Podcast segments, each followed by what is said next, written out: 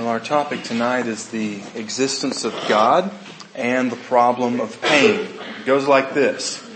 If you Christians believe that God is the designer, He's the creator, then if He's the one who designed this world, the universe, earth, everything in it, He created it, then why are there so many things in what He created that cause pain and suffering? And what we're going to try to do tonight is give a biblical answer because that is a question that many people will bring up. In some cases it can be a, a smokescreen argument to where they really don't want to confront the claims of the gospel. But for some people it may be a genuine question if God is good and if everything we see is designed by Him, then it almost seems like He designed it in such a way that it didn't, it wasn't safety first. You ever heard that before? Well, let's go in our Bibles to Jeremiah chapter, uh, chapter 10 and verse 12. This is what the Bible says. It is He who made the earth by His power, who established the world by His wisdom, and by His understanding stretched out the heavens. Right here we see that it's God who is all powerful, right? He made the earth by His power. Not only that, but he established the world by his wisdom, speaking of God's intelligence and his moral knowledge about there's nothing that ever occurred to God. God never had to consult a philosophy book. He never had to talk to a science teacher. Everything that is has come from God as far as knowledge. And then by his understanding, he stretched out the heavens. So what the Bible's telling us is that God created everything that is. Amen? Amen. All right. Now we've kind of got the issue that many people uh, want to try to pin us on. But what we're going to do is we're going to we're going to take a look at a few uh, evidences of what some people call fine tuning. And fine tuning is the the evidence that the earth and the universe have been created. Like if gravity was just a little bit off, life wouldn't be possible and so forth and so on down the line. So what we're going to do is look at, look at a quick video here and then we're going to jump into evidence that the universe has been designed, not randomly created, and then we're going to try to use that to point people right to Jesus. So here we go.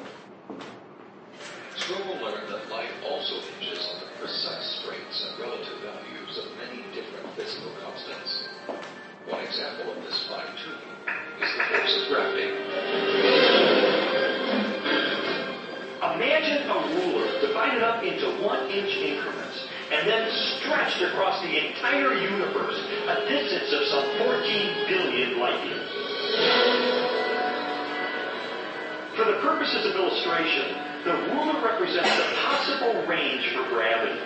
In other words, the setting for the strength of gravity could have been anywhere along the ruler, but it just happens to be situated in exactly the right place so that life is possible. Now, if you were to change the force of gravity by moving the setting just one inch compared to the entire width of the universe, the effect on life would be catastrophic. No large-scale life forms could exist. Anything that was more than the size of a pea would be completely crushed. So you might be able to get life of a very, very primitive sort, such as bacteria, but you could never get conscious observers. The strength of gravity is just one of at least 30 separate parameters that must be finely tuned to produce a life-sustaining universe. Another example is the cosmological constant.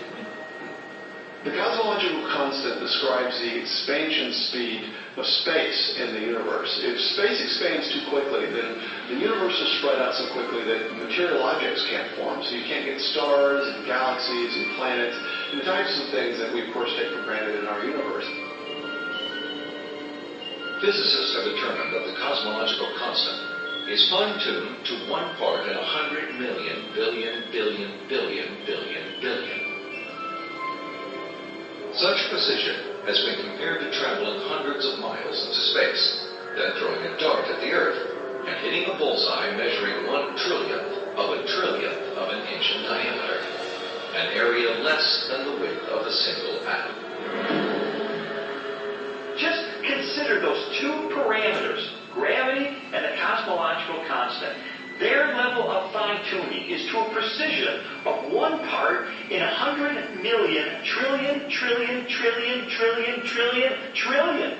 I mean, that's like one atom in the entire known universe.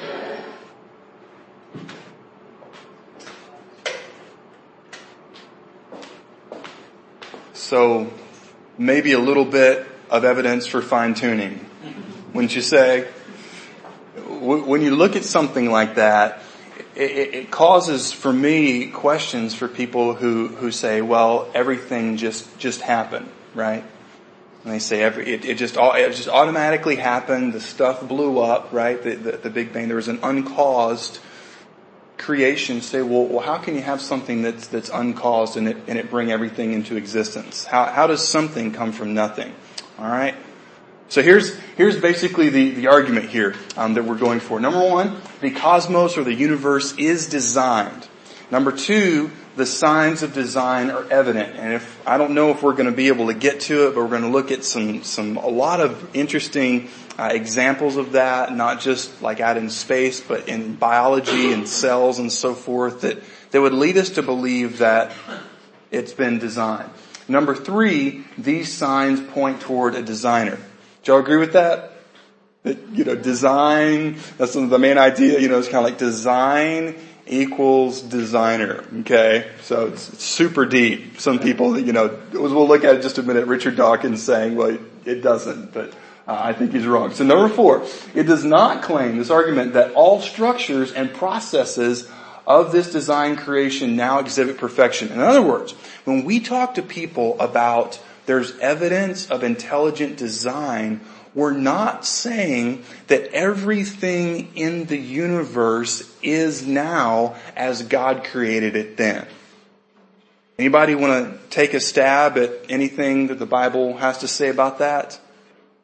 That what we see now is not what God originally created or it's not in the same state that God originally created it in? Absolutely. The flood, right?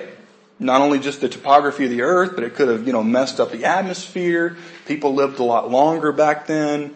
Uh, you know, maybe that's because they didn't have fast food. I mean, I, I, I don't know, but there's a lot of interesting arguments there. That's true. Alright, the earth has been affected. This goes back to, to something very basic. God created Adam and Eve morally perfect. There was no drama.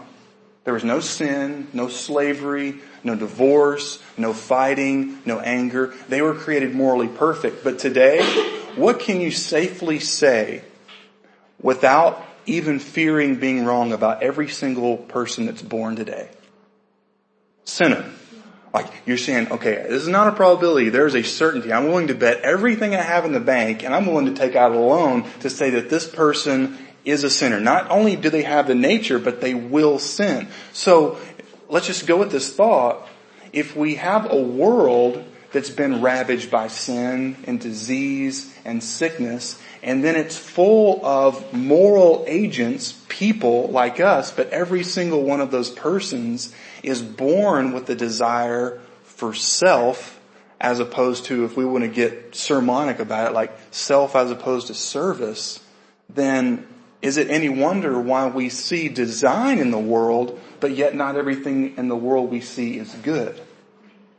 And so that's something that, that's very, very important to point out to people. And this is basically, um, I guess, uh, if you wanted to put the Bible in just stages, we've got creation, fall, and then a lot of that throughout the Bible, the old, the whole Old Testament, right, past chapter, you know, three or so, and then you get to the redemption, which is Jesus, God sending Jesus, and then we're between the redemption and the glorification. The glorification is when He comes back, He makes everything brand new. So that's something helpful to, to, to, guide people through because a lot of people look at this and say the first step, well if God created everything, but everything that we see, I mean the Discovery Channel, have y'all watched the Discovery Channel lately? I mean Shark Week a few months ago. There's one particular shark and um, the one that is is born, that one ate its brother or sister. I mean, they're, they're literally cannibals inside the womb. When you look at any type, and Sue could Sue's the science expert. She could tell you all sorts of stuff about, you know, animals and their, I mean, they're, they're, it's red tooth and claw the whole way. But people sometimes think, well, if God created it, then did he create something that was bad? And so the question or the objection goes like this. How could a good God design things that bring suffering? That's the question. Now sometimes people may not even say that, but they think it, they feel it. Here's a few uh, responses that we could give. Number one, if you're talking to an agnostic or an atheist, and they say, well, how could a good God design things that bring suffering? What did they just do? They just admitted there's a designer. They just gave over the whole argument. Now, a lot of times people will have problems with the, the character of the designer, right? They're saying, well, just because I see problems with the designer's character, like if I were designing the universe, I wouldn't have designed it in this way. So they're not saying that there's no evidence for design. They're saying they don't think God did a good job. And the difference between that is, is night and day. Uh, number two, you and I, this is something helpful to guide people through. You and I live in a fallen world. We'll read uh, Romans chapter 8 in just a few minutes. And then number three, help them to see that Jesus suffered Right? That's a, that's a basic point if we've been around the scriptures all. Jesus suffered, but yet he triumphed through that suffering. Um, don't, don't do this. Don't bite on the, de- on the defend God against being a bad designer. Uh, show how, show how he, he played the whole way, uh, and was able to conquer through that. So the design thing, um, it's an issue with the character of the designer. And that's very, very helpful when you're talking to people because some people are angry at God. Want you think, have you ever, have you ever talked to someone and they were angry at God? They were angry at God, number one, if He exists, He did a bad job because He allowed me to be born into this family or to have these limitations. And then some other people, they're mad at God for not existing. They really are because they say, God, I, I, I, I asked for help. I asked you to help me in this situation and I never got an answer. So now they're angry at God for not existing. So it's kind of like wanting to have your cake and eat it too. But it's very, very important to help them see that their issue is not with science in the Bible. Their issue is an emotional hurt that they link to God. And if people can see that, then you can guide them to Jesus who will be able to help them um, navigate through that. So Romans chapter 8, we're just going to walk through this. This will probably take up a bulk of the time. Romans chapter 8 and verses 18 through 25. This to me is the most important verse when someone says, we live in a bad world. If God designed it, then how can we believe that God is good? Here's what the text says. For I consider that the sufferings of this present time are not worth comparing with the glory that is to be revealed to us. So right there in verse 18, the apostle Paul is letting us know that this is not all that there is. And that's a good truth. When things are going well, you know, we're able to pay the bills, things are fine at home, we have friends, a lot of times we don't think too much about heaven. But the apostle Paul here says that the sufferings of this present time are not worth they're not able to be compared to what we'll be in. Now think of some of the sufferings that the apostle Paul went through. Acts 14, he was stoned, and they stoned him to the point that they actually thought he was dead, right? They're like, he's dead. Do you think? He's dead? I think he's dead. And they stoned him and left him for dead. Not only that, but he was shipwrecked. I mean, I've been dumped out of a canoe before, but that doesn't count. I mean, literally shipwrecked in a hurricane type of weather pattern. And then he had been freezing. He had been burning up. He had been in danger uh, from robbers. He had been in danger from false brothers, false brethren, as he says. And that's what we would understand as being stabbed in the back. All of those things. Physical torturing, being lied about. See, Apostle Paul, he's not, he's not talking here um, about, about having, losing your job. As painful as that may be, right? He's talking about really, really hardcore stuff. And he's saying that you could suffer the utmost in this life, but compared to what Jesus has waiting for you, it will cancel out all of that. It far outweighs it. In verse 19, for the creation waits with eager longing for the revealing of the sons of God. For the creation was subjected to futility, not willingly, but because of him who subjected it in hope that the creation itself will be set free from its bondage to corruption and obtain the freedom of the glory of the children of God. So those verses right there, once again, the apostle Paul is saying that what we see here is not what it was designed to be. And what we see here is not what God will ultimately make it. Now that's good news. That's good news if you're doing mission trips in the third world, and that's good news to people here in the U.S. who are going through really brutal stuff. For we know that the whole creation has been groaning together in the pains of childbirth until now. Right here, the apostle Paul is saying that nature is messed up. Okay? Evidence of this, earthquakes. Now I remember, was it, was it 2010 or 2011 that we had the Great Virginia earthquake? Does anybody remember? 2011. Y'all remember the pictures going? What's that? 2011. I, do y'all remember that? There were pictures going around afterwards, and it and it had a a lawn table and then three lawn chairs and then one of them was knocked over and it said the Great Virginia earthquake, we will rebuild, you know? So it's that we, we had, we have pretty good weather here. I mean, to compare, when I lived in Texas, there were some times that you would be driving home from work and it would just be a black wall cloud. We get that sometimes, but I mean, it was just like, it's, it's about, it's about to be on. I mean, it would just literally rain cats and dogs, like literally, not really, but I mean, it was, it was crazy. Lived in Florida. We had to board up for hurricanes that came through. When I lived in South Georgia, my family had to come up to stay with me for one of the hurricanes that came through. And it was in the, one of the hurricanes my parents didn't leave that there's a great video that I could show you. It will encourage you in your walk with Christ because it shows you how stupid people really are. It's my two youngest brothers and they're, they're out there running down the street doing this, like they're barely able to run in the middle of the hurricane, Hurricane Wilma 2005. And they've got on their goggles and they've got on wigs. They're, they're insane. And the video ends like this. Jordan, Justin, and it's my mom. And the video kind of closes out and you can, you can hear as the music goes down, mom's voice goes up. It was awesome. But she said, don't laugh at them. They only do it because you laugh. I'm like, I can't help it. I mean, they're, they're running down the street like that, getting blown back, insane. So the, the reason why those examples I think can, can be humorous is because for a lot of us, they're so common.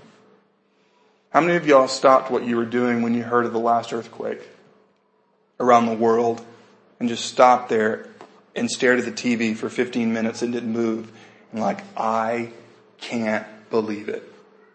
Why none of us? Tsunamis? And, and not, not just natural evil. The thing in, uh, was Oklahoma City, the area a few months ago.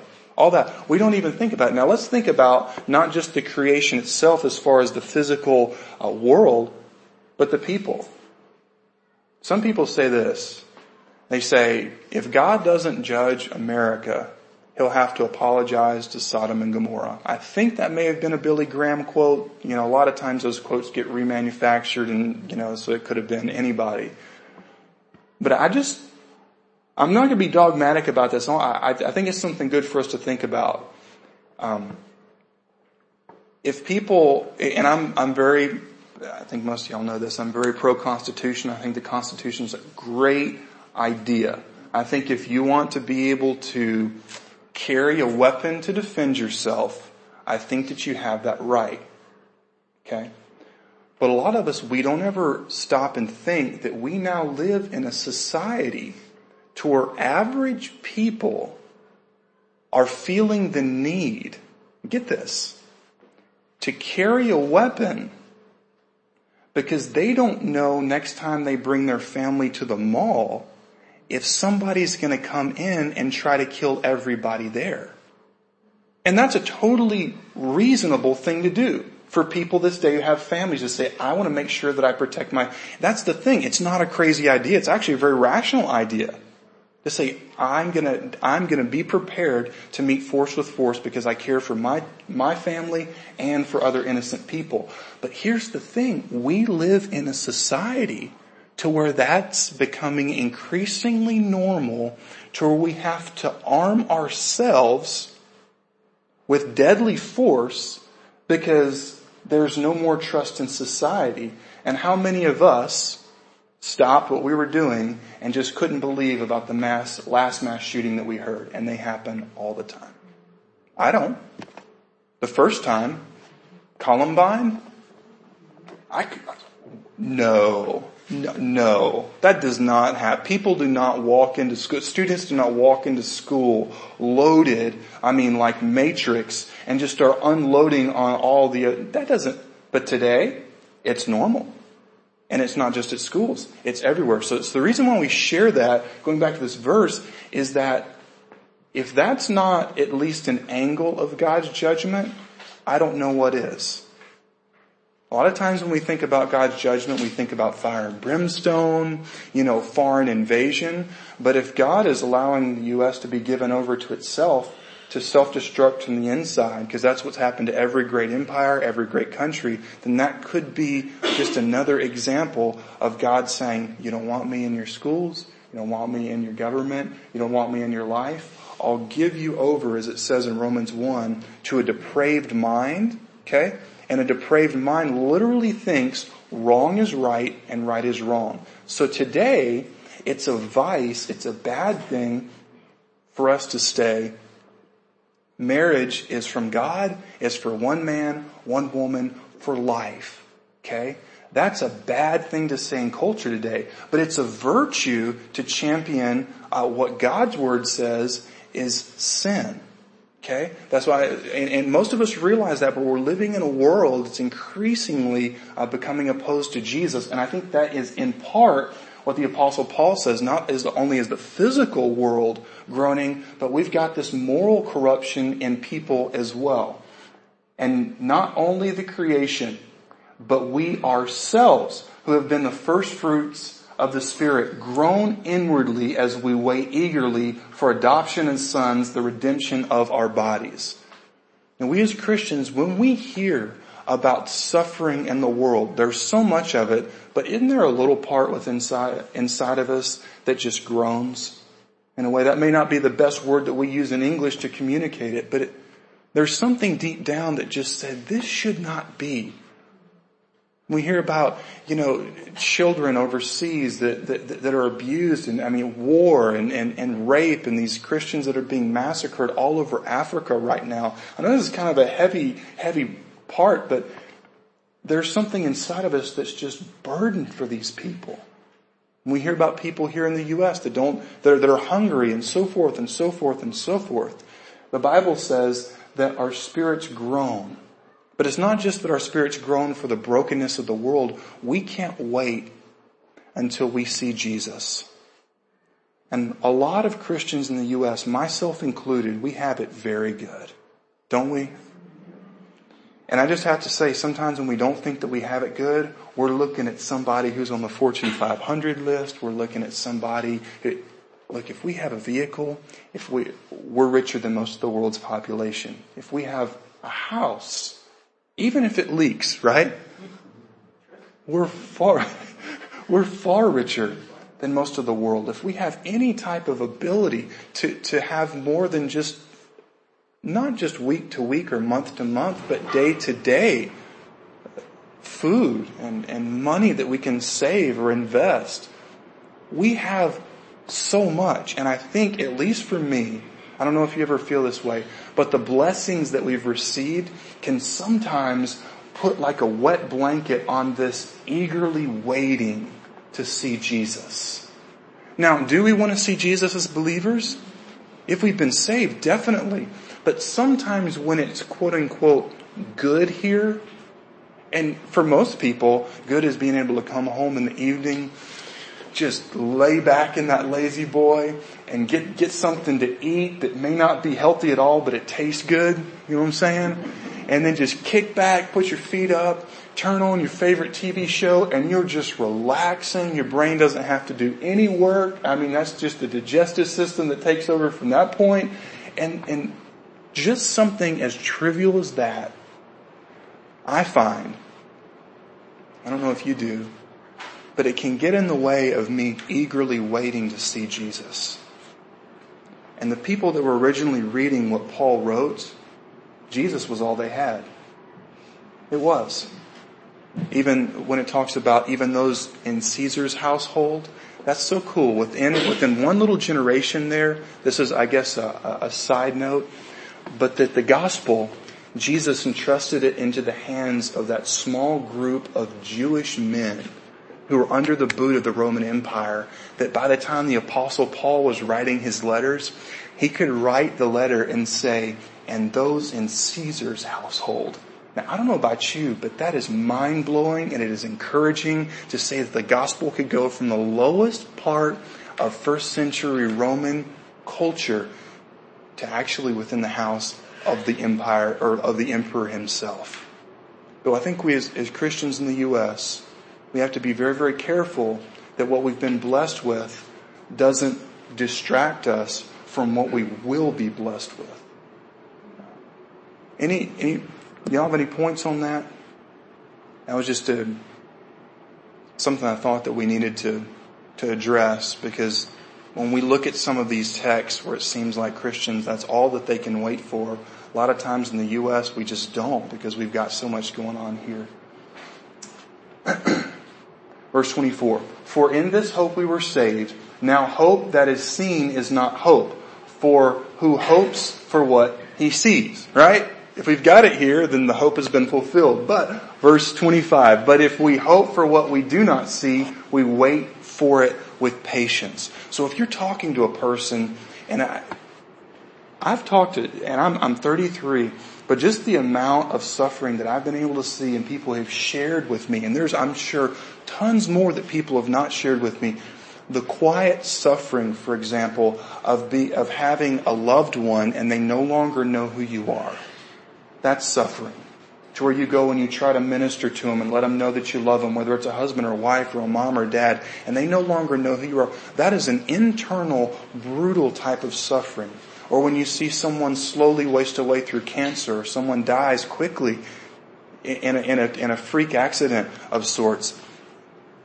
Those things can cause us sometime, if we're not informed with what scripture teaches, to say, well, if God is good, then why did he design this world in which it seems like all these things just run rampant? Well, we know that the world as it is now is not as God originally created it, right? And so that's what this text teaches, that you and I live in a fallen world. And I think that as Christians, we have to understand that. We have to emphasize that when people get sick, when people die. We live in a fallen world. In Luke chapter 13, remember that we've gone over this a million times, when the people were murdered in the temple by the Romans, when the tower fell on the 18 people and killed them, they said, well, did these people do something really, really wrong that they deserve this? And Jesus basically gets to the point of saying, um, were they more wicked than all the other people living in Jerusalem? I tell you no, but unless you what? May remember? Unless you repent, you all likewise will perish. So Jesus is saying in connection with, with Romans 8, because Jesus obviously agrees with Romans and, you know, the Spirit of Christ is what inspired Paul to write, is that in this world when bad things happen, our question shouldn't be, God, why did you allow those things to happen? But, or why did those people die? Why did those people become ill? But rather the question is, why are any of us still alive? Right? That's the question. Because if we're sinners, then sin brings death. But then Jesus gives the story about the fig tree, and the fig tree wasn't producing any figs. If your fig tree, that's your job, right? It wasn't doing its job. And then the, the farmer says, let's just cut it down. Don't even let it use up the ground. And then the guy who worked with the trees said, sir, let me fertilize it, let me water it. And then give it another couple years, and then if it doesn't bear fruit, then we can cut it down. And Jesus' point there in the Old Testament, a fig tree was the symbol of Israel. One of the symbols of Israel. It was a message to the Jews that the reason why God has kept you guys here is to give you time to repent and time to bring the fruit of repentance to allow God to change your life. And that's the reason why all of us are alive. If we've repented, it's for us to be able to plant and to water and encourage and share the gospel with other people so they can repent and know Jesus. Those are the questions that we have to ask, not the questions, why did these things happen to me? Sure, we'll think those questions, but we have to have that biblical foundation of every breath that we take is evidence of God's mercy. That makes sense? Jeff, if you need a perspective, someone needs a perspective on suffering, they need to do nursing home visitation. Mm. You know, yesterday I was part of a team, and that was our distributions for the day was nursing homes. And you know that, you know where the next stop is. I mean, Mm. it's either heaven or hell. I mean, Mm. that's the next stop for those folks. And you go into the rooms, and and a lot of them couldn't communicate, but you can just see it in their eyes. You know, you can just see how lonely they are. Mm. Uh, they're so glad you came. Some grab hold of you, will let go. You know, and Mm. so if anybody needs a perspective on suffering or loneliness, do nursing home visitation. Mm. Mm. We're all so grateful. I only had one refusal uh, scripture and Mm. where I was at. That's a good word. That's a good word. And, I, and by the way, I think as far as our American context, that people in nursing homes fit within Matthew 25 to where Jesus talked about the least of these. And if you notice the theme that runs through all those, the people who didn't have food, people who didn't have clothes, the people who didn't have hope, the ones in prison. If you're in prison in that day, just kiss it goodbye. No hope, no Bill of Rights. And then those who were ill, those who were in suffering, to be able to go to those people today, y'all know this. Some people today, they put, they put parents in nursing homes, not because that's because they need the care there, but so they can just be put out of their life. Okay? And that's just, that's just another example of, of our society and how it's, how it's selfish. So, um, that's a great way that we can, can plug in with those people. And if y'all want to do any visitation, we have people in nursing homes we could um, set you up with. So here's our, here's our third point.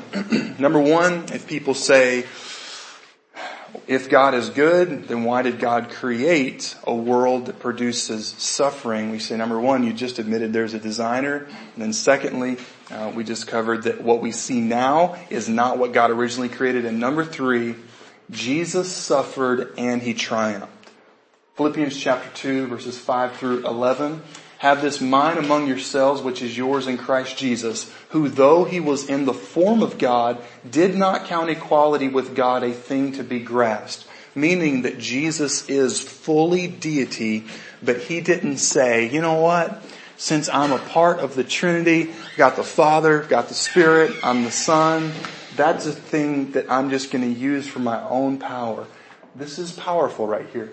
But emptied himself by taking on the form of a servant, being born in the likeness of men. Time out. This passage right here tells us that Jesus voluntarily subjected himself to experience the human condition. So when we're communicating with people that are going through serious, serious suffering, sometimes they can think if God is out there somewhere, He doesn't understand my suffering because, I mean, He's God, right? I mean, God is God, created everything, you know, and, you know, let there be light. All that. I mean, that God doesn't understand me. Right here, Jesus was born in the likeness of men and being found in human form, he humbled himself by becoming obedient to the point of death, even death on a cross. This is something that I think a lot of us can very easily gloss over, that the fact that Jesus not only became human, not only did he suffer, but he put himself under the gavel of God's wrath and God's punishment on sin so that the rest of us could go free if we would only trust in Him. For people to see Jesus not as someone who's got just this halo around his head, but as a brutalized, murdered, lied about, mistreated, misunderstood King of Kings and Lord of Lords, a humble carpenter when he didn't deserve any of that. He deserved the praise of all peoples he deserved, you know, when they said Hosanna, Hosanna, and they cut down the palm leaves and they put the palm palm leaves there and he was, you know, coming through the town. He deserved that from every single person ever born. But yet Jesus, because of his love, he put himself under the fists of people who had no mercy. And I think it's so important for people to not just intellectually connect with the facts of the gospel, but to have and this is from a Baptist pastor, to have an emotional connection with the sufferings of Jesus. And it goes like this. No one else understands what I'm going through. Let me read about Jesus. If Jesus went through that and he is risen again and he's alive right now, then that means that when I pray to Jesus, he knows what I'm talking about. He understands where I'm coming from. When I've experienced mental, physical, and emotional abuse, Jesus has gone through all of that. So he is the great counselor. You know, we, we always think that, uh, well, God is God. He knows everything. He knows it. But in, in this sense, he, he knew it experientially. Mm. He knew it by experiencing, not just by knowledge. Great point he would know every aspect of any kind of pain. He would know it because he's God. mm. That's a great point. That Jesus knew everything in an experiential way. And we, that, that brings up a, an important point like about helping people who are very needy uh, mission trips. Sometimes when, when, you go into the jails, nursing homes, like how do, how do you communicate when you go into some of these people and they are on death's door? How do you communicate that to someone else? To see the family all broken and to, it's almost like that smell of death, if we don't want to get too gruesome, is in the air. And, and sometimes it's so hard to communicate that, but if you've been there, right, if you've been there, and I've been told that's the reason why many veterans don't like to talk about their wartime experience because if you haven't been there, then they're like, you're not going to be able to understand a word. You may get what the events that happen, but you won't understand.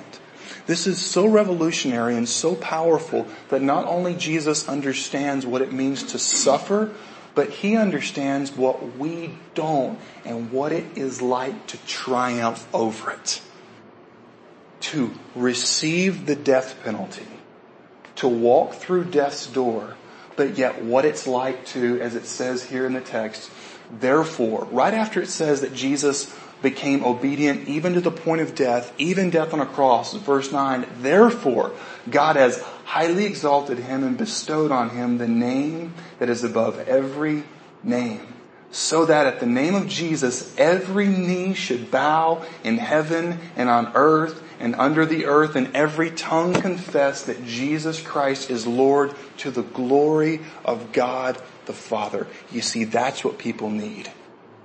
If it's just a God who is abstract and a God who can explain everything to us but has never been through it, then that's like someone who can give you a list of all of the painful emotions that you're experiencing. They can explain it to you, but they can give you no hope to get through it.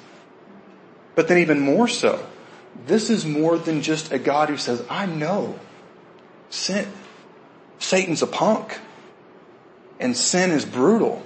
I get that.